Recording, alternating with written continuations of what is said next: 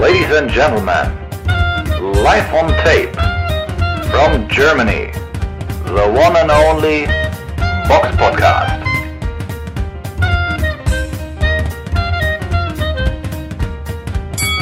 Hallo und herzlich willkommen zum Box Podcast Ausgabe dreihundertneun. Es ist der fünfzehnter achter zweitausendeinundzwanzig. Heute mit dabei der Eugen. Servus. Und die Samira. Hallo. Und ich, der Robert, seid gegrüßt. Wie immer beginnen wir mit dem Rückblick aufs vergangene Wochenende. Der Box-Podcast Rückblick aufs vergangene Wochenende. Da beginnen wir mit einer Veranstaltung, die am vierzehnten August an einem Samstag im Matchroom Headquarter Garden in Brentwood, Essex stattgefunden hat. Übertragen wurde diese Eddie Hearn-Veranstaltung bei D A Z N. Im Hauptkampf kämpften im Halbschwergewicht Joshua Buatsi gegen Ricards Bolotniks. Ein Mann von vierzehn null gegen einen Mann von achtzehn zu fünf. Vier-Sterne-Boxkampf bei Boxrec.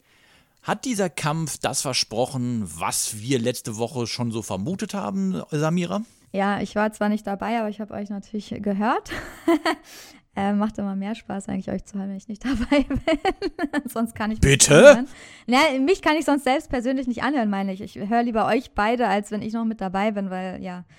Ich weiß, was du meinst. Ich höre mir auch Folgen, wo ich und äh, Eugen alleine sind, auch nicht äh, an. Ja, ich höre mir das nicht an. Ja, ist komisch. Aber ja, ich hatte dann Freude so, euch zu hören. Ähm, ja, Joshua Buatsi gegen Ricards Bolotniks war auf jeden Fall ähm, spannend, sehenswert. Also auch so, wie er, ihr es vorhergesehen habt, dass es auf jeden Fall sehenswert ist. Joshua Buatsi ist eigentlich immer sehenswert im Halbschwergewicht.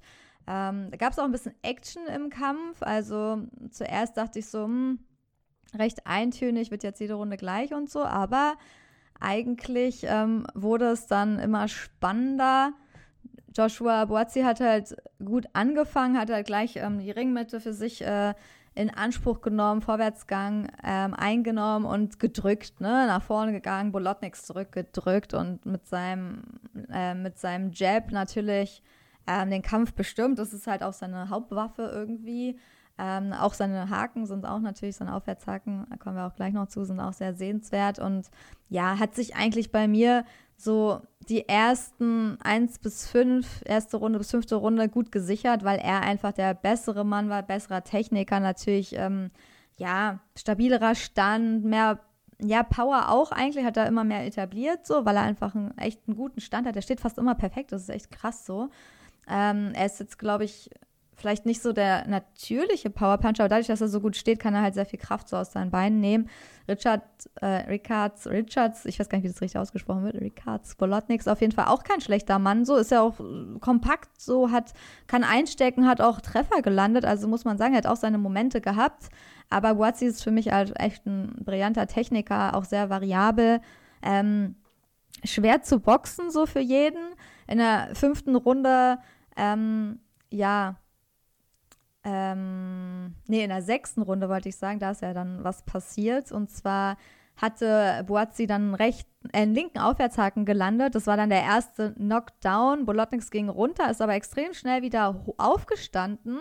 Er wurde kurz angezählt, dann ging es weiter. Buatsi hat halt wirklich versucht, das Finish zu machen. Es war noch eine Minute, hat dann aber irgendwann aufgehört, weil er gemerkt hat, ich glaube, er powert sich sonst zu viel aus und kann dann vielleicht auch nicht mehr über die Runden gehen und so, ist dann ruhiger geworden.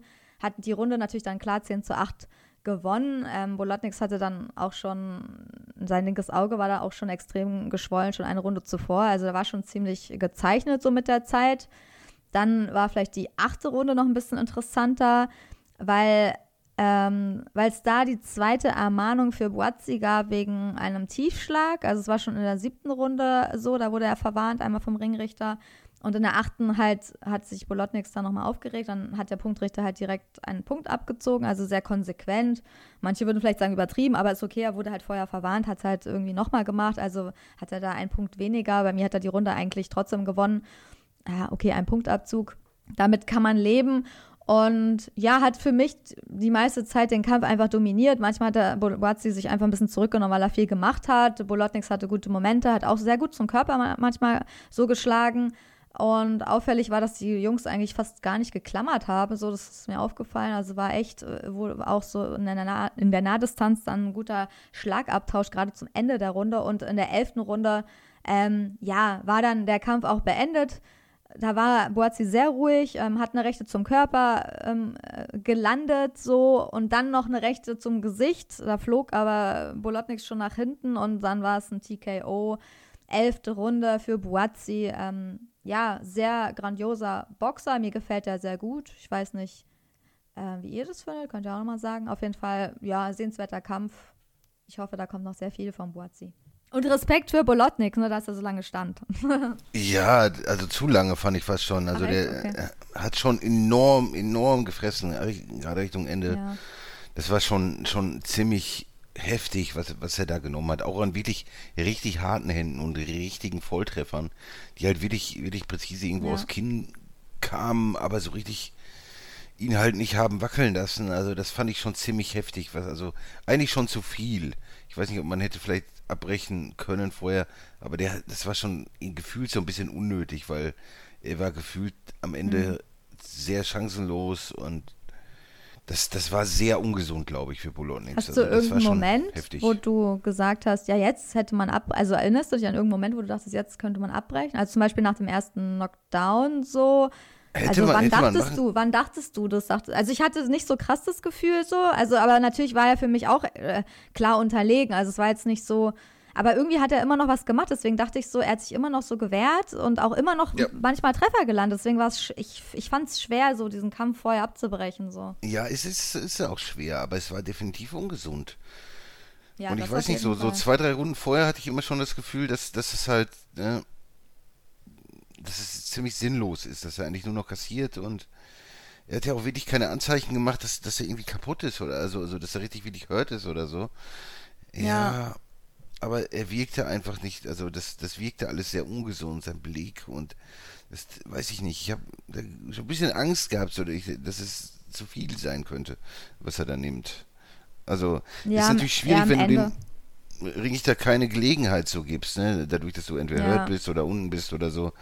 Das ist dann natürlich immer schwierig abzubrechen. Ne? Auf Aber jeden Fall nicht offensichtlich hört, ne? Also manche haben ja schon, ich glaube, die Kommentatoren haben bei D A Z N schon gesagt, dass in der ersten Runde eventuell hört war. Okay, das hat man halt nicht alles so gesehen. Könnte sein, dann habe ich mir hier vierte Runde hört aufgeschrieben. Also es gab so immer Momente, wo man dachte, ja, jetzt könnte er hört sein, aber er hat es halt nie, er hat es halt nie gezeigt. Man hat es ihm nie richtig angesehen, er hat halt immer noch was gemacht. Deswegen war es nie so eine klare, es gab, gab keine klare, also für mich gab es auch nicht so eine richtig klare Chance, den Kampf abzubrechen, wenn dann wirklich einfach wegen Unterlegenheit. Aber irgendwie, dafür hat er vielleicht auch noch zu viel gemacht. Aber am Ende hat man auch gesehen, Bolotniks blieb dann auch auf dem Ringboden recht lange sitzen. Irgendwie haben sie auch be- gesagt, er bekam dann eine Gesichtsmaske, denke ich mal, mit Sauerstoff.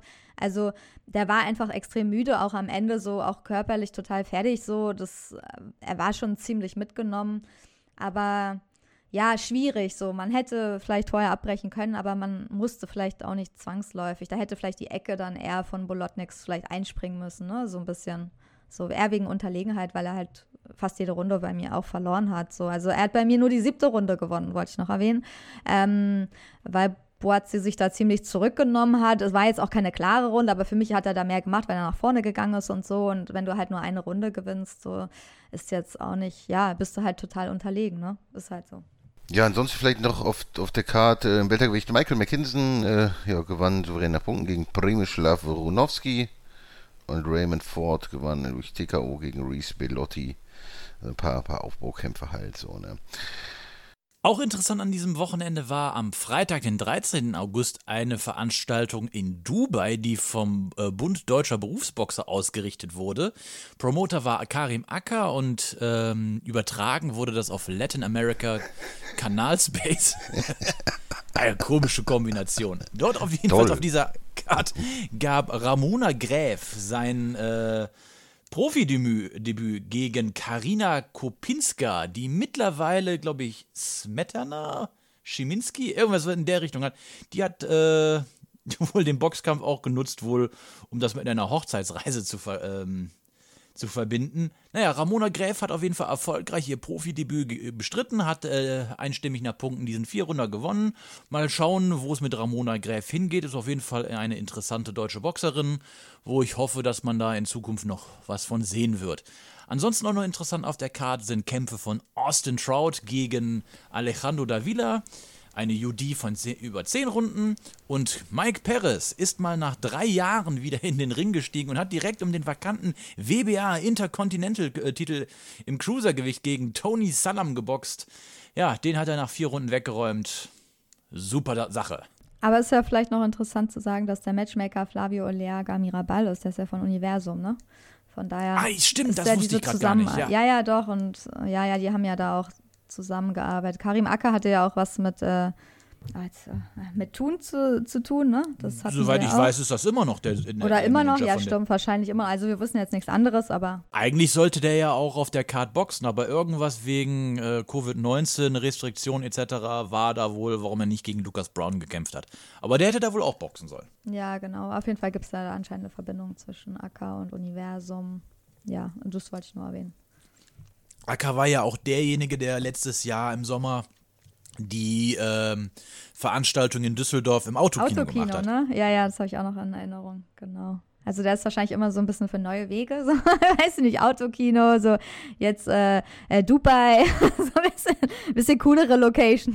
Ja, du kannst jetzt natürlich immer sagen, so ein Quatsch, aber Gott, du musst es erstmal ausprobieren, um zu wissen, ob es Quatsch ist oder nicht. Und Hauptsache, es gibt mal jemanden, der versucht, irgendwas zu tun. Und das von daher, von daher finde ich das schon in Ordnung.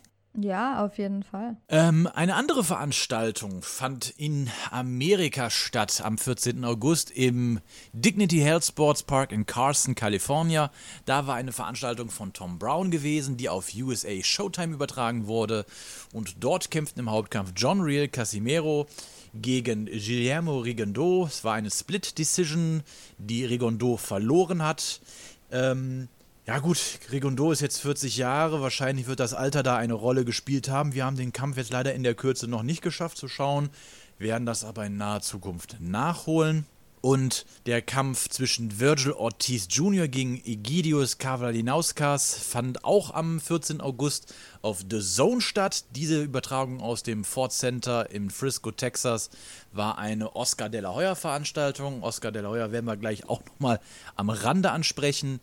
Äh, ja, Ortiz hat auch diesen Kampf vorzeitig äh, für sich verbuchen können. Er konnte jetzt also seine Bilanz aufstocken äh, auf achtzehn Kämpfe und achtzehn K Os, ist jetzt mittlerweile bei, auf Platz acht bei Boxrec gerankt im Weltergewicht.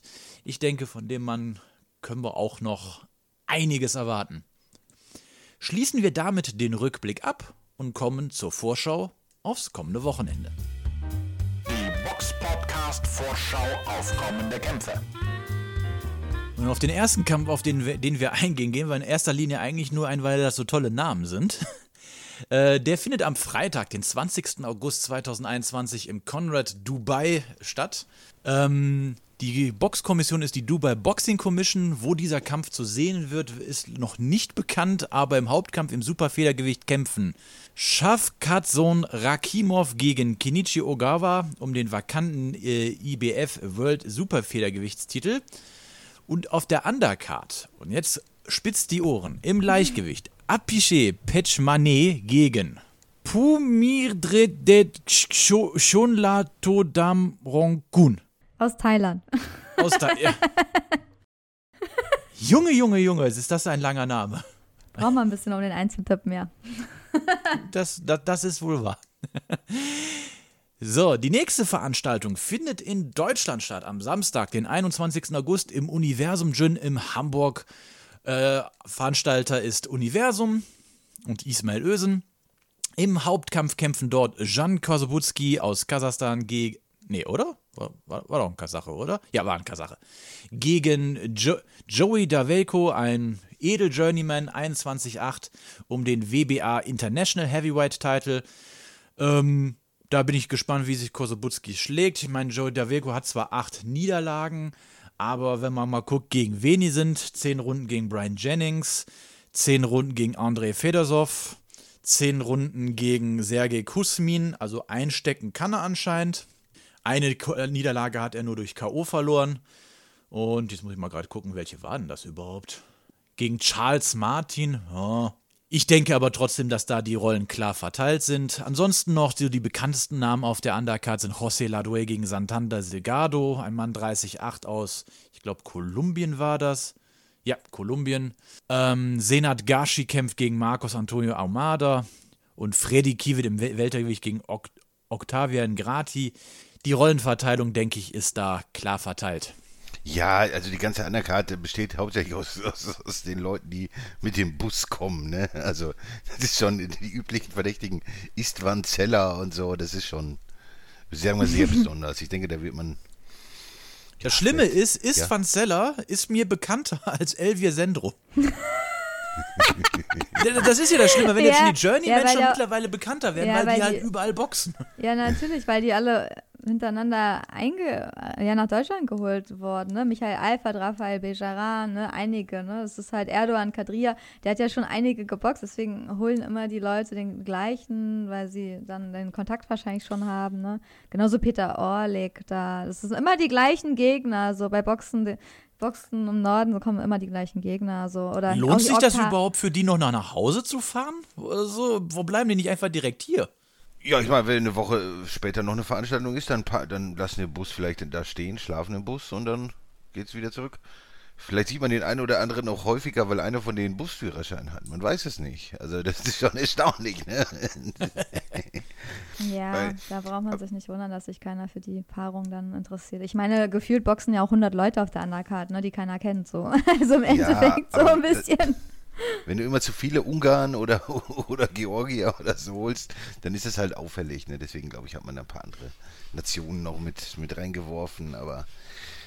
Im Großen und Ganzen wäre es doch schon recht überraschend, wenn dann irgendwo kein Sieg oder kein, ne, zumindest ein Unentschieden, aber eigentlich müsste die komplette linke Seite der Ansetzung äh, sehr souverän gewinnen. Also das ja, ist so schon. Einfach. Und auch, auch jetzt hier bei Ladue, da holt man so einen Typ, Delgado aus Kolumbien, der einfach gegen jeden besseren Mann in der ersten Runde K O geht. Warum? Ah ja, stimmt. Aber der macht sich schnell. Ne? Wenigstens muss man es nicht so lange dann angucken. Ja, aber da hätte man doch für das gleiche Geld oder weniger vielleicht auch einen Ungar oder einen Georgier gefunden. Ja, also der auf jeden auch Fall, mit dem Bus ja. reisen können dann. Ja, aber kann man dann über den Latino-Titel kämpfen? Ja, das ja, nicht. Wahrscheinlich genau. schon, wahrscheinlich schon. Vakanten W B C, ja, Latino Heavyweight Title ist halt. Aber man sieht auf jeden Fall, dass Universum Kozubutski ein bisschen mehr zutraut. Er hat ja auch schon mehr Erfahrung. Ich meine, er hat ja auch schon fünfzehn Kämpfe als José Ladue, der jetzt natürlich ja. nur einen Ein-Sterne-Kampf hat. Er hat auch erst fünf Kämpfe, aber trotzdem, man sieht halt schon so ein bisschen den Unterschied so von den Gegnern. Aber ja. Auf jeden Fall fehlen so ein bisschen da irgendwie, so ein Hammerkampf fehlt irgendwie natürlich, ne, so ein bisschen, den man sich so unbedingt gerne angucken will, auch wenn Can Kozubutski immer sehenswert ist, weil der einfach, ähm, ja, spannend ist so, aber es ist trotzdem, für einen Hammerkampf braucht man halt immer zwei gute Namen und die das sind, glaube ich, bei keinem, keinem Fight wirklich gegeben auf dieser Karte, leider. Aber wenigstens veranstalten sie, solange sie noch können, so weiß man ja nicht, die Zahlen steigen ja auch wieder, nur mit Corona, wenigstens Universum zieht halt durch. Das stimmt allerdings, das muss man denen hoch anrechnen. Ja, das, also dass sie es überhaupt machen, ist ja auch für die Boxer und Boxerinnen, Boxer ja auch eine Frau, Dila Kisikjol. Ähm, und Hanna Hansen. Genau, Hanna Hansen, also da boxen noch ein paar Mädels und die müssen ja auch in, irgendwie drin bleiben, so Ringgefühl behalten, die müssen ja auch kämpfen, so deswegen wäre es auch echt schade, traurig, wenn die gar nicht kämpfen dürften und das ist schon mal gut, dass sie es können. Um dem mal was Positives abzugewinnen. Genau, ansonsten würde ich auch noch vielleicht Ismail Özcan gerne sehen gegen Miami Gianni oder so, das wäre vielleicht auch mal interessant, aber ich glaube, der kämpft ja nicht mehr, ne? Der gute Ismail. Gut, vermutlich wird diese Veranstaltung auf Bild übertragen, steht bei Boxrec aktuell noch nicht drin, aber die Wahrscheinlichkeit ist hoch. Die nächste Veranstaltung, also die größte Veranstaltung dieses Wochenendes, findet in den U S A statt, in der T-Mobile Arena in Las Vegas, Nevada. Da ist eine Veranstaltung von Tom Brown und Manny Pacquiao. Übertragen wird sie auf Panama, Telemetro, Channel dreizehn und U S A Fox. Dort kämpfen Manny Pacquiao gegen Yordenis Ugás um den W B A Super World Weltertitel, weil Errol Spence Junior am Auge verletzt ist und somit äh, ausfällt. Ich bin ehrlich gesagt etwas enttäuscht, weil den Kampf hätte ich wirklich sehr gerne gesehen. Na, etwas ist gut. Ich bin ja sehr enttäuscht, ehrlich gesagt. Weil mir ich der wollte Geg- mich gewählt ausdrücken. Also, also ich bin äh, am Boden. Nein, aber es ist schon, also man muss sich, eigentlich fragt man sich, wer ist Yordenis Ugás, ne? Also es ist halt echt so. Nichts gegen ihn, aber ich meine, der Gegner wurde jetzt fünf Tage vor dem Kampf, wurde, glaube ich, jetzt angekündigt, dass Manny Pacquiao doch nicht gegen Errol Spence äh, Junior boxt, weil er eine Augenverletzung am linken Auge hat und irgendwie eine O P machen muss, was natürlich ähm, im Boxsport echt äh, gefährlich ist, wenn man eine Augenverletzung hat, deswegen natürlich alles Gute für Spence und so, aber ich meine, das weiß man vielleicht auch schon bestimmt, das wusste man bestimmt schon ein bisschen bevor, also länger als fünf Tage, ich weiß nicht, ob das wirklich so, weil wenn das wirklich so spontan angekündigt wurde, also stellt euch mal vor, vor allen Dingen hast auch ähm, Rechtsausleger und dann kommt da jemand und sagt, ey, ihr habt fünf Tage Zeit, wollt ihr nicht in fünf Tagen gegen Manny Pacquiao boxen und so? Ja, okay.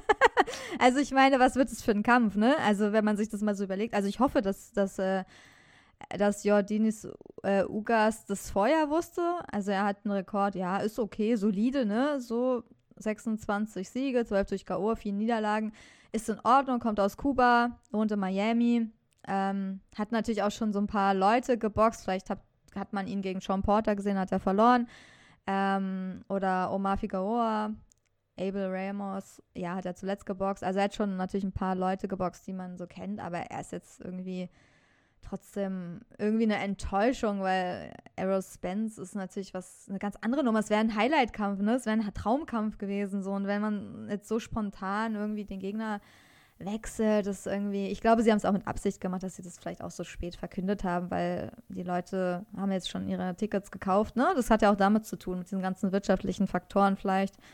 Da werden bestimmt auch Zuschauer da sein, ein paar wenigstens. Und wenn du halt denkst, dass er gegen Manny Pacquiao gegen Errol Spence boxt, dann sind die Fans halt gehypt, gehypter, als wenn der Name halt Yordenis Ugás ist. Also ich bezweifle auch, ob der Kampf überhaupt noch kommt gegen Errol Spence. Ich weiß nicht, was ihr denkt, aber ich meine, Pacquiao wird ja auch nicht jünger und wenn es immer weiter in die Ferne rückt, dann hat Errol Spence jetzt eine Verletzung. Wer weiß, ob wir den Kampf überhaupt mal sehen und das ist halt immer dieses Traurige im Boxen, dass man jetzt richtig, Frage ist ja auch, wir dürfen ja nicht vergessen, Pacquiao hat jetzt auch fast zwei Jahre oder gut zwei Jahre nicht geboxt.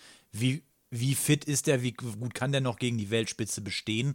Ähm, vielleicht wollen die halt jetzt auch einmal den Kampf dann lieber gegen so einen, an Anführungszeichen so einen machen, von dem jetzt äh, vor allem nicht die hohe K O-Power äh, oder Gefahr ausgeht, dass man da vielleicht das noch erstmal so testweise ran äh, nimmt, um dann halt dann gegen ähm, Spence zu boxen. Ist ja auch möglich. Ja, aber insgesamt ist es natürlich extremst enttäuschend, finde ich. Also es ist ja einer der wenigen Kämpfe gewesen, die, die es ja irgendwie so ein bisschen mehr Spannung versprachen. Aber das ist natürlich schon, schon übel fürs Boxen, ne? Also ja, traurig. Grauenhaft eigentlich. Eigentlich muss man sagen, es ist wirklich grauenhaft. So. Ich meine, Manny Pacquiao ist jetzt schon zweiundvierzig und also ich würde sagen, klar, es kann sein, dass sie wirklich erstmal gesehen haben, er muss irgendwie jetzt einen leichteren Gegner kriegen, so, um irgendwie zu boxen und dann kam es ihm vielleicht ganz gelegen. Wer weiß, vielleicht gab es auch andere Schwierigkeiten mit Errol Spence. Man weiß ja immer nicht, ob das so stimmt, was man da immer alles so hört. Äh, warum die Kämpfe abgesagt werden, da gibt's, werden sich auch oft irgendwelche Gründe ausgedacht. So ist halt leider so. Aber will ich jetzt nicht unterstellen. Aber trotzdem, also mit zweiundvierzig ähm, hatte er echt nicht viel Zeit. Und da, das ist eigentlich für ihn auch schon ein krasser Kampf. Errol Spence wäre eigentlich auch schon zu spät, ne? Fast schon so. Aber ich würde sagen, wenn er jetzt...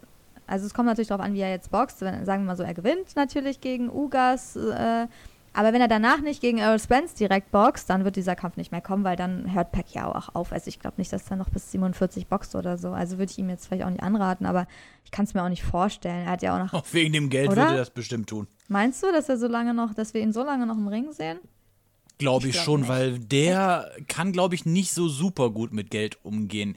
Ich meine, überleg doch mal damals schon... Okay. Ja... Der aber ist zweiundvierzig, der hat, was der alles erreicht hat.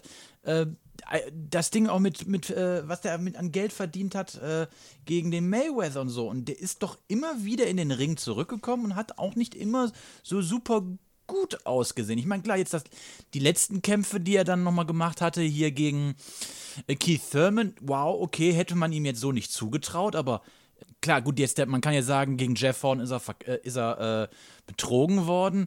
Ja, kann aber man früher sagen, hätte, man den, hätte, den, den, hätte er den mit einer Hand weggemacht. War knapp. Ähm, also ich, will, ich fand nicht, dass er betrogen worden ist. Also ich fand es echt, das war knapp. Also man kann Jeff Horn als Sieger in diesem Kampf sehen, auch wenn ja. das äh, schwierig. Also muss man nicht, aber man kann so. Also ja, aber auch allein, dass du das in dem Zusammenhang mit dem Namen Pacquiao ja, sagst, ja, sagt weiß. leider ja auch was aus. Ist ja genau wie. Ja, natürlich. Ist jetzt, wenn du, ist, ist jetzt genauso, war wenn du jetzt sagen würdest, äh, weil ich kannst Mahmoud Shah die ersten drei Runden gegen Vitali Klitschko geben. Nein, kann man nicht, weil es Quatsch ist. So, und wenn, aber wenn du, wenn man sowas ernsthaft dann sagt, dann gibt das schon einiges zu sagen, dann, also, dann sollte man aufhören. Ja, das war auf jeden Fall ein richtiger äh, Schock eigentlich für die Box, weil ja, ja, Jeff Horn hat äh, schon echt die Leute mit seiner Leistung geschockt.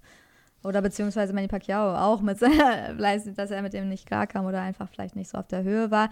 Oft boxt er ja auch einfach nicht so viel. Ne? Das hat auch, manchmal ist er, ich meine, er hat ja auch einen anderen Job. Man weiß auch nicht, wie er da eingespannt ist. Ne? Er ist ja auch politisch aktiv.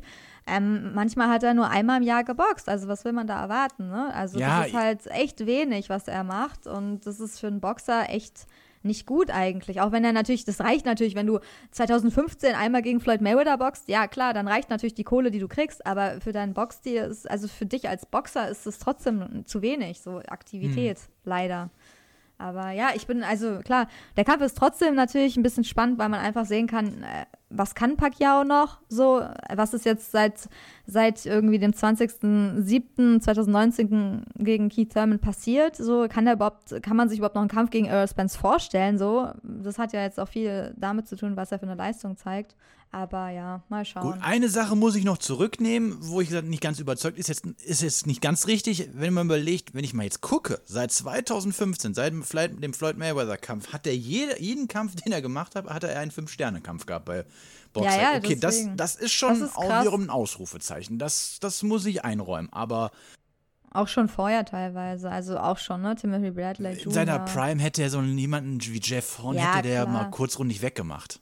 Das sind halt immer diese Überraschungsleute, die dann auch vielleicht auch ein bisschen über, unter, unterschätzt werden, weil die halt noch nicht so einen großen Namen haben. Ne? Dann geht man vielleicht auch anders in den Kampf rein, als wenn du weißt, du boxst jetzt irgendwie, weiß ich nicht, einen Floyd Mayweather oder so. Also, aber zuletzt, man muss echt, ja, deswegen boxt er wahrscheinlich auch so wenig, weil es halt auch echt äh, wichtige und große Kämpfe sind. Aber ich weiß trotzdem, ich weiß nicht, ob es trotzdem so gut ist, wenn man nur einmal im Jahr im Ring steht. Also ja, und er hat jetzt so lange nicht geboxt. Natürlich war Corona und alles, ja, aber trotzdem. Also ich meine, irgendwo, wenn man wollte, hätte man auch zwischendurch boxen können.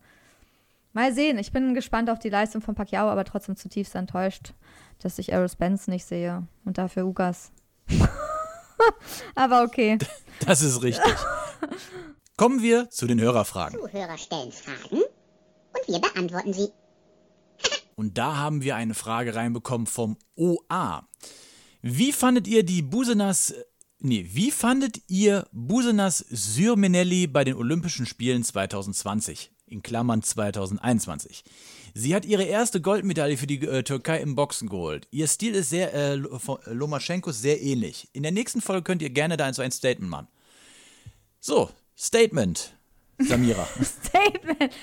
Ja, also ich habe versucht, mir den letzten oder das, den Finalkampf von ihr anzugucken, leider habe ich äh, nur die dritte Runde bei, von Olympia zwanzig zwanzig, heißt es ja offiziell, auch wenn es einundzwanzig war, ist immer ein bisschen verwirrend ja, ja. Ähm, für die Leute. Also dieses Jahr, ähm, ja, im Weltergewicht boxt die Türkin und sie hat gegen die Chinesin Gu Hong gew- äh, gewonnen auch, die größer war und geboxt. Ähm, ja, da konnte man jetzt noch nicht so viel sehen, weil es war nirgendwo in der Mediathek leider zu finden, weder A R D, Z D F, ich habe überall geguckt, es wurde schon gelöscht, war nicht mehr zu sehen. Die Finals, äh, sehr schade, finde ich, aber ja, sowas kann man eigentlich auch länger aufheben, weil Olympia ist jetzt auch nicht immer, aber okay. Ähm, auf jeden Fall, die dritte Runde habe ich gesehen, war, ja, war mir ein bisschen zu viel Gewürge und dann hatte ähm, Sürmeneli da auch Probleme mit dem Kopfschutz, sie ist dreiundzwanzig Jahre, eins siebzig, also echt recht groß, aber sie scheint recht physisch stark zu sein, hat einen guten Stil, geht nach vorne und feuert dann immer so Schlagsalven ab. Sie hat dann mit einem drei zu null Punkturteil einstimmig gegen die Chinesen gewonnen, die war halt länger so, aber die konnte halt nicht mit der Power so mithalten, was ich da so gesehen habe.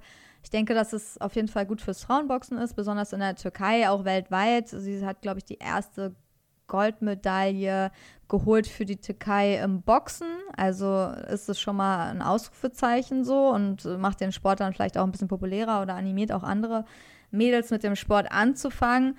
Was ich mich noch gefragt habe, vielleicht gibt's hier, ja, vielleicht kann mir der Experte, der auch die Frage gestellt hat, Masters Cooper, das beantworten, weil ich war ein bisschen verwirrt. Ähm, es gibt zwei Schreibweisen von ihrem Namen, also einmal Sürmeneli und einmal Sürmeneli. Also wenn du weißt, wie, wie sie wirklich heißt oder wie das im Original ist, ähm, dann kannst du das vielleicht nochmal bei YouTube in die Kommentare reinschreiben, weil ich weiß jetzt nicht, ob wir das richtig gemacht haben. Ich habe jetzt einfach Sürmeneli genommen, ähm, Busenaz.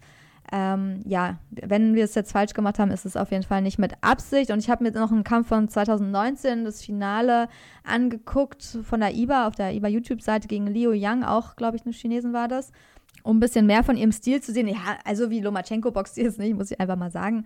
Ähm, aber ich kenne auch ehrlich gesagt keinen, der wie Lomachenko boxt. Ich finde das auch immer ein bisschen schwierig, wenn man äh, Frauen mit Männern vergleicht. Das ist halt...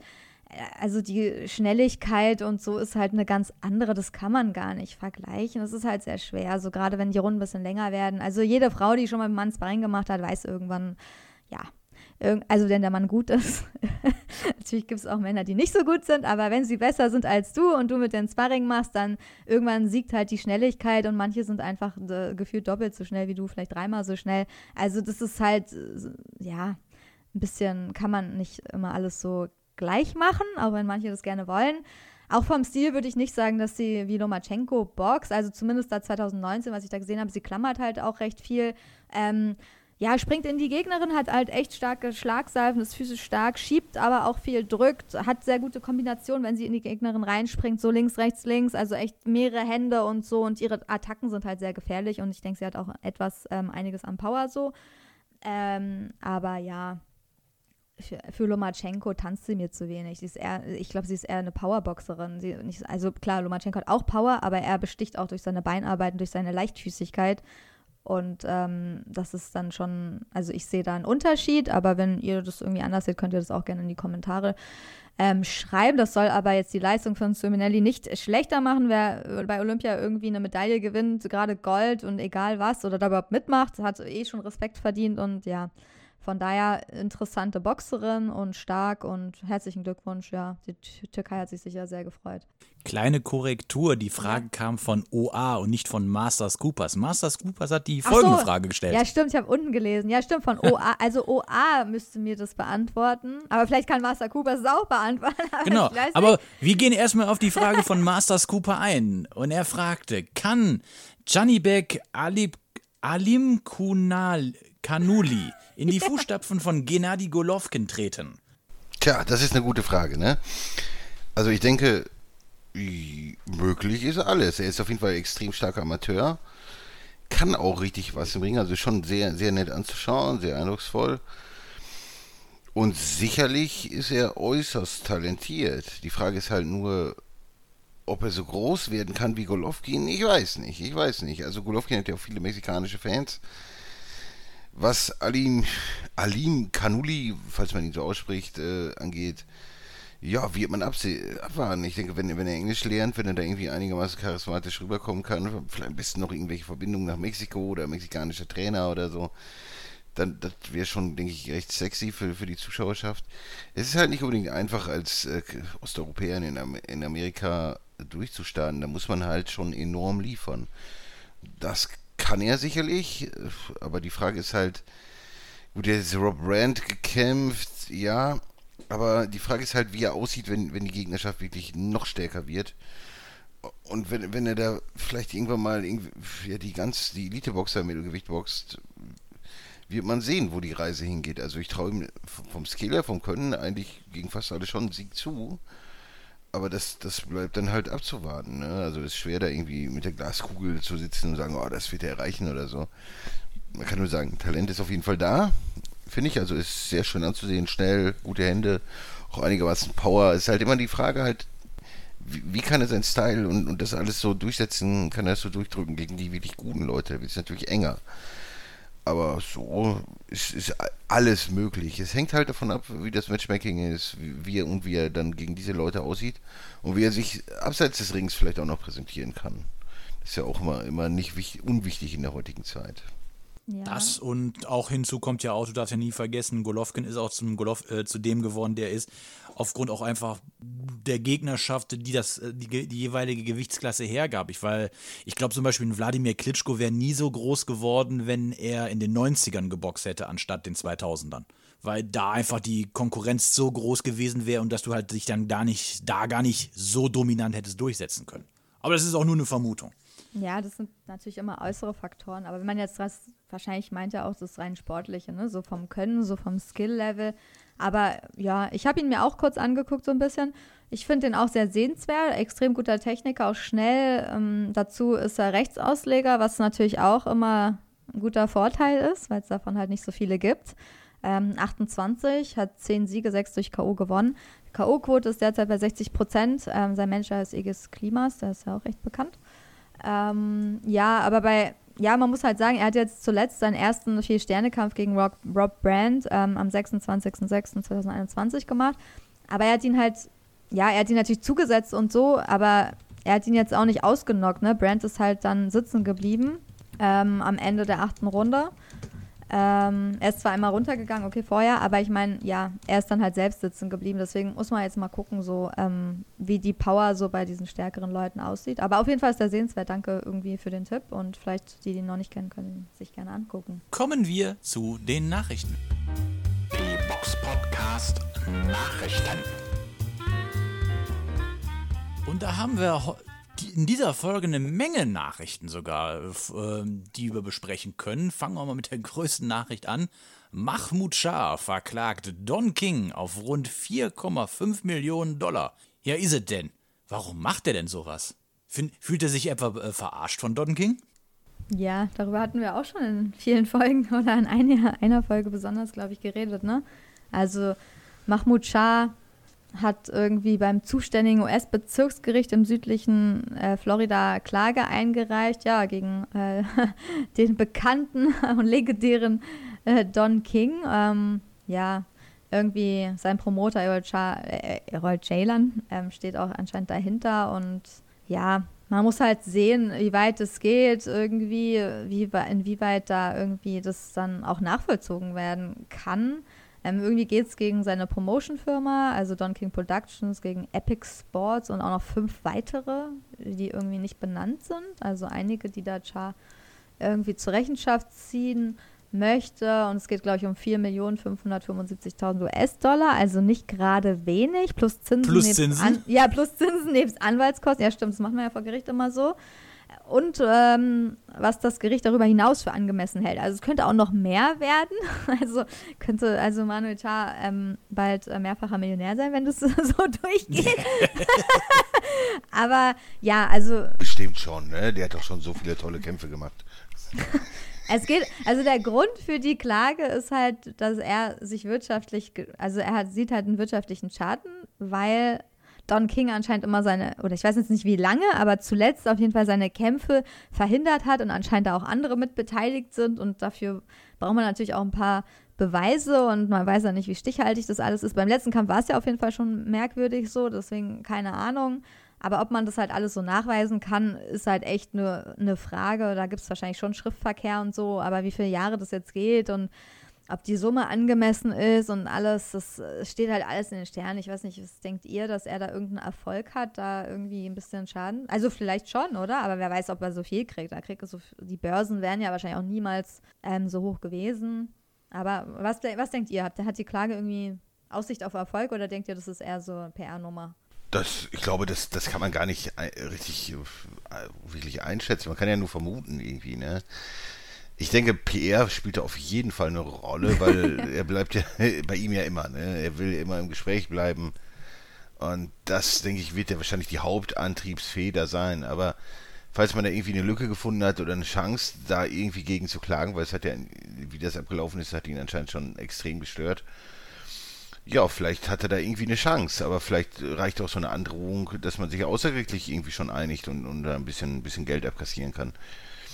Kann ja auch so der Hintergrund dessen ja sein, äh, wahrscheinlich. Ja, aber was soll denn bitte bei Don King bitte zu, äh, zu holen sein? Der hat doch, hat der überhaupt noch wirklich so richtig Asche im Hintergrund? Bestimmt, oder? Von früher? Meinst du, das als verprasst? Der hat doch, der hat doch so viel Geld früher verdient mit den ganzen Boxern. Also, ja, ja, aber auch Lebensstil et cetera, das will ja alles ja, immer bezahlt okay. werden. Und mal ganz ehrlich, der Name, der Name Don King ist doch kein Faktor mehr im Boxen. Eigentlich. Nee, heute sowieso nicht. Von seinem Sohn sieht man ja auch eigentlich nichts mehr. Der war früher auch öfter so präsent, aber jetzt irgendwie Don King Productions oder eigentlich er lebt halt noch von früher, war ja halt oft noch zu sehen, gerade in Deutschland auch zuletzt so öfter. Ich habe ihn sogar auch mal live in Deutschland gesehen, auf einer Pressekonferenz, weil man mit seinem Fähnchen so hin und her gewunken hat. Ähm, ja, ist auf jeden Fall ein sehr lustiger Typ, wie der die ganze Zeit so lächelt, aber auch äh, schwierig.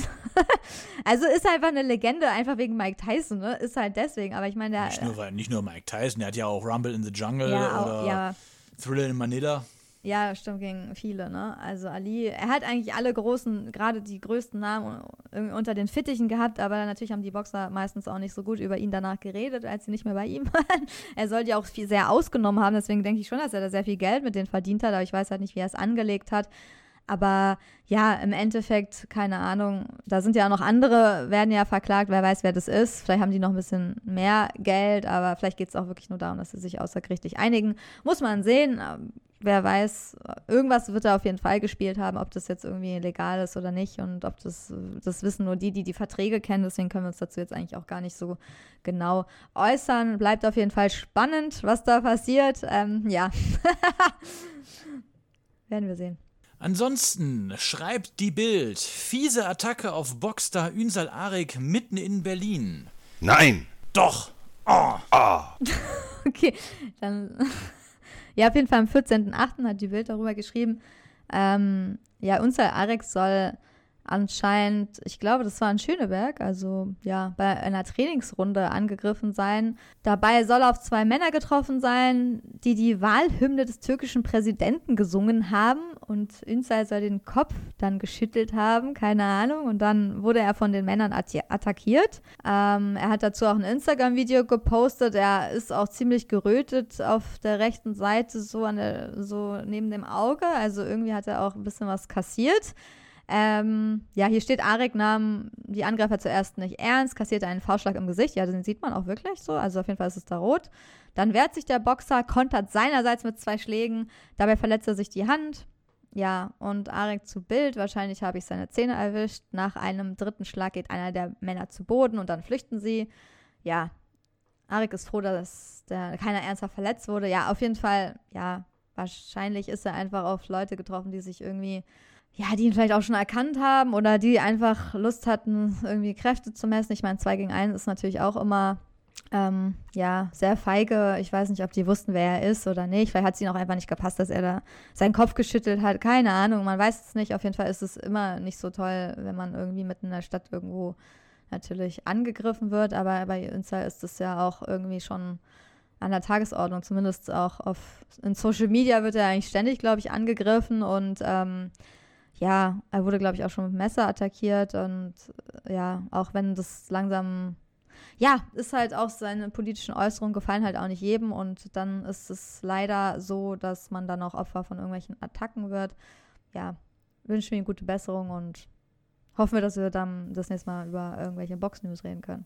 Eine ganz große Box-News kommt jetzt. Ich habe ja eben schon gesagt, dass wir Oscar De La Hoya so am Rande streifen werden. Und das tun wir mit dieser Nachricht. Oscar De La Hoya boxt ja am elften September äh, auf einer Ver- äh, als Hauptkämpfer auf einer Veranstaltung von dem Streaming-Anbieter Triller, die ja auch die Veranstaltung, ich glaube, von Jake Paul übertragen haben und von Mike Tyson. Und auf der Undercard kämpft David Haye, der nach drei Jahren wieder sein Comeback gibt, gegen den, seinen ehemaligen Trainingspartner und, wie ich jetzt wohl lese, milliardenschweren Nachtclubbesitzer. Ich wusste gar nicht, dass es überhaupt Nachtclubbesitzer sind, die milliardenschwer sind. Ähm, Ach, Joe Fournier. Sind doch Billionen. Ja, warum nicht? In, in Bitcoin, in Bitcoin. Mindestens. Ist doch Floyd Mayweather auch. Ja. Ja. Keine Ahnung. Ja. Also, also in, in türkischer Lira, oder? Nee, aber er hat Nachtclubs. Und viel Geld. Achso, Nachtclubbesitzer, ja, ja, gut. Ja, Nachtclubbesitzer, der halt Millionär ist, oder weiß nicht, oder noch mehr, keine Ahnung. Aber der der steht ja auch halt milliardenschwer. Ich wusste ja, jetzt gar nicht, dass, du, dass es Milliardäre gibt, die Nachtclubbesitzer sind. Oder die sind ja Nachtclubbesitzer, die Milliardäre sind. So rum. Ja.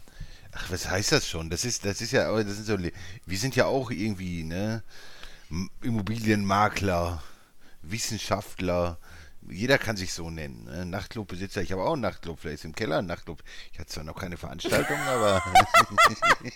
Ah, schön im Partykeller mit Holztäfelung, richtig? Ja, sicher. Das ist, das können sie ja auch so nennen. Und milliardenschwer bestimmt auch. Wir haben bestimmt noch irgendwo irgendwo im Keller da irgendwelche, weiß es ich, Millionenscheine, irgendwann im Türkei-Urlaub oder sowas. Ja, weiß man ja jetzt nicht, ob das stimmt. Das wissen wir ja auch nicht. Es kann ja auch sein, dass es stimmt. Ich meine, oft wollen ja solche Leute, die gerade so Unternehmer und so sind, auch ein bisschen Aufmerksamkeit haben. Deswegen machen die solche Kämpfe dann auch, gerade wenn die den, wenn die sich gegenseitig kennen. Ich finde es jetzt nicht so ungewöhnlich, weil das öfter mal so ist. Es gibt auch so Es gibt ja auch Managerboxen und Leute, die einfach mal so einen Boxkampf machen wollen, die irgendwie aus, ganz normal arbeiten. Das habe ich auch alles schon solche Veranstaltungen gesehen. Deswegen ist es nicht so irgendwie komisch. Ich meine, es gibt ja auch YouTuber, die jetzt Boxer sind. Von Aber kommen wir mal ja auf komisch alles. Zu sprechen. Was sagt ihr denn dazu, dass David Haye mal wieder boxt? Das ist. Äh, ja. Habt ihr darauf gewartet? Nee, eigentlich nicht so wirklich. Oder? Also ich nicht, aber vielleicht sieht es jemand anders. Aber ich war halt auch nie riesen David Haye-Fan. Deswegen kann sein, dass andere Leute ich Ich finde das Comeback von Chris Algieri noch ein bisschen interessanter als das von David Haye, gerade weil der Gegner jetzt halt auch, ja, einfach ein Hobbyboxer ist, der einfach ein bisschen Aufmerksamkeit äh, bei Thriller irgendwie im Fernsehen laufen will und wahrscheinlich dafür viel Geld auf den Tisch legt. Also, äh, so, also Trainingspartner, das heißt, er ist Hobbyboxer. Ich meine, David Haye ist ein Profiboxer, das sagt schon alles. So, es wird halt ein Showkampf, der abgesprochen ist und der eine hat eigentlich keine Chance gegen den anderen, aber sie sprechen sich irgendwie so ab, dass es das irgendwie ein bisschen spannend wird. Also ich erwarte da nicht viel. Nee, aber dass David Haye wieder, das zeigt aber auch, dass der Kohle braucht. Ja, oder... Ge- ge- Ja, Kohle brauchen doch alle irgendwie, ne? Anscheinend auch immer ja, weiter. So der ist gerade. Damals nach dem Kampf gegen Chisora hat er ja sein zweites, äh, seinen, äh, seinen zweiten Rücktritt verkündet, dann war jahrelang Ruhe, dann kam der äh, wieder und hat dann da seine Tünniskämpfe gemacht und ja, ist dann, ich will jetzt, ich will jetzt hier äh, Tony Bellew nicht schlecht machen, ist ein guter Boxer, keine Frage, aber qualitativ, von der Quali- boxerischen Qualität ist er eigentlich unter einem David Haye an, äh, anzusetzen und das Haye aufgrund seiner ja nicht mehr vorhandenen Stabilität gegen den zweimal vorzeitig verliert, ist schon verheerend. Ja, mehr als verheerend. Also, weiß ich nicht, das ist ein, äh, ja, keine Ahnung. Es hieß ja auch schon vor zehn Jahren, dass er nach seiner Schulter-O P nie wieder boxen könnte und so. Ja, also, ich, ich weiß nicht, braucht brauch niemand, so. Also, weiß ich nicht, also, ich finde das nicht besonders spannend, weil ich, aber ich kann wer weiß, ob das überhaupt, das wird ja auch kein richtiger Kampf, ne? Bei BoxRec steht auch noch nichts, ne? Also das ist einfach eine Show, so, ne? Das ist halt eine Thriller-Show, wir dürfen das, glaube ich, auch nicht so als echten Kampf so einordnen, weil das schon, Thriller ist halt immer dieses Unterhaltungsformat, ne? Wo sehr wenige echte Kämpfe liefern und teilweise doch, gab es ein paar echte Boxkämpfe, aber viele Kämpfe, die da ausgetragen werden, sind halt entweder von irgendwelchen, ja, U F C-Leuten, die dann irgendwie boxen, soll jetzt auch irgendwie sein, ne? U F C-Legenden Anderson Silva und Tito Ortiz sollen irgendwie einen Boxkampf machen oder halt Ort- oder Oscar De La Hoya irgendwie ein Comeback nach hundert Jahren. Also das sind ja auch alles so keine echten Boxkämpfe, deswegen, ja. Wieso kämpfen wir eigentlich da nicht? Naja. Wie irgendwer kommen, der genug bezahlt, ne? Dann weil ich, ja, weil ich das, glaube ich, auch nicht machen würde. Ehrlich gesagt, ähm... sollen dann doch äh, die Profis, ich überlasse ich den Profis, ich muss mich da nicht irgendwie präsentieren. Mir reicht mein Sparring, was ich mache. Wir sind ja auch Profiboxer, ne? Also wir haben nur noch keine Kämpfe. Das kann man aber schnell werden, Profiboxer, das ist kein Problem. Genau. Also, richtig. Und, du darfst jetzt auch nicht vergessen, Eugen, wir sind noch ungeschlagen. Als ungeschlagene Profis. Profiboxer. Und das in unserem Alter, das zeigt unsere Qualität. Das ist richtig, das ist richtig. Wir haben noch halt nur noch keine Gegner gefunden, die sich getraut haben, ne? Ja, genau. Ja, der ganze Kaukasus erstarrt vor Angst vor dir. Ja, und in Georgien reibt man sich schon die Hände. Man kann eine Menge Geld an uns verdienen. Ja, wahrscheinlich. Aber okay, also sind wir alle einfach nicht so. Aber guckt ihr das Oscar De La Hoya Comeback? Also interessiert euch das? Ich sag mal so, wenn ich es am nächsten Morgen zufällig bei YouTube in irgendeinem Upload sehen sollte, dann werde ich es mir angucken. Ja, ja, vor allem das Schlimme ist, ich, ich halte, ich glaube, der ist einfach körperlich auch im verheerenden Zustand, ne, der Oscar. Das, das kann nicht wirklich gut ausgehen. Sprichst du auf die Aussage von Dana White an, dass äh, Koks nicht ganz billig ist? Ja. Oh, hat er wahrscheinlich auch nicht so unrecht, ne, mit dem, was er sagt. So leid es mir tut, aber den Eindruck hat man halt, wenn, wenn man ihn sieht. Also ich glaube nicht, dass da... Ja, schwierig, ne? Das ist, also weiß ich nicht. Es zeigt ja vor allem, wenn du mir überlegst, dass Oscar De La Hoya bei Thrillerbox, der hat einen Vertrag mit Golden Boy bei D A Z N und, die, und der Quatsch läuft nicht da. Also ich glaube, das zeigt auch einiges auf. Ja, der wird auch nie einen richtigen Kampf machen. Ich glaube, das weiß er schon selbst, ne? Also, dass er da einen Showkampf macht, das ist, kommt ja auch viel besser. Also, da muss, das ist vielleicht, da muss man ihm vielleicht noch Respekt äh, für zollen, dass er wenigstens weiß, dass er lieber einen Showkampf macht, anstatt dass er wirklich einen echten Kampf dann noch macht. Ne? Das ist halt, ja, da gibt es halt schon auch noch einen Unterschied. So. Aber wenn die Leute Show sehen wollen, ja, ich weiß nicht, ob das jetzt in Deutschland die Leute so interessiert, könnt ihr ja mal runterschreiben in die Kommentare, ob euch, ob ihr davon so gehypt seid, weil ich glaube, irgendwie diese Show wird eher so für die amerikanischen Fans so gemacht, als für die Deutschen, weil irgendwie, ich sehe da nicht so viel Leute drüber berichten oder reden oder so, dass das jetzt so gehypt wird, oder? Nehmt ihr das so wahr? Also ich, ich man kriegt nicht. davon irgendwie gar nicht so viel mit und man sieht davon auch wenig und auch keine Werbung. Also irgendwie, finde ich, geht es in Deutschland ziemlich unter. Deswegen ist es immer schwer, sich in diesen Hype da reinzuversetzen, den, der da woanders ausgelöst wird. Aber die Deutschen, ja. Ich glaube es auch nicht, weil wenn du mal überlegst, dass selbst, selbst so... Wenn du mal guckst in der deutschen Community, wie niedrig die Resonanz da auf den Paul-Kampf gegen Floyd ja, Mayweather genau. war, was ja auch schon eine Quatschveranstaltung war, äh, glaube ich jetzt auch nicht, dass da Oscar De La Hoya mehr Leute hinterm Ofen hervorholt. Naja, kurz vor Schluss, bevor wir jetzt gleich die Sendung beenden, gab es noch eine Nachricht. Ja, genau, und zwar ist Tyson Fury wieder Vater geworden, dreiunddreißig ist er, und das ist jetzt das sechste Kind mit Perez. Boah. Und ja, auf jeden Fall, hoffentlich ist guter Boxnachwuchs dabei. Wenn man so viele Kinder hat, kann man ja hoffen, dass einer, einer zumindest irgendwie dann doch irgendwie Boxer oder Boxerin wird. Also ich hoffe ja darauf.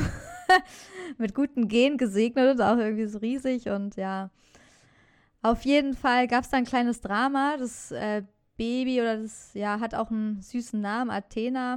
Und ja, irgendwie war sie bei der Geburt, ähm, drei Minuten tot, also ziemlich krass. Deswegen, ich habe auch gesehen bei Instagram und Social Media, hat Tyson Fury da auch seine Fans dazu aufgerufen, dass sie ähm, für sie und die Familie, glaube ich, beten sollen, weil es da ziemlich dramatisch an, anscheinend äh, zugegangen ist. Aber am Ende ist alles gut geworden, gut gegangen und alle sind wohlauf und ja, auf jeden Fall glückliche Familie Fury und mal schauen, ob einer irgendwann mal die Boxhandschuhe überstreift. Da bin ich echt gespannt, also...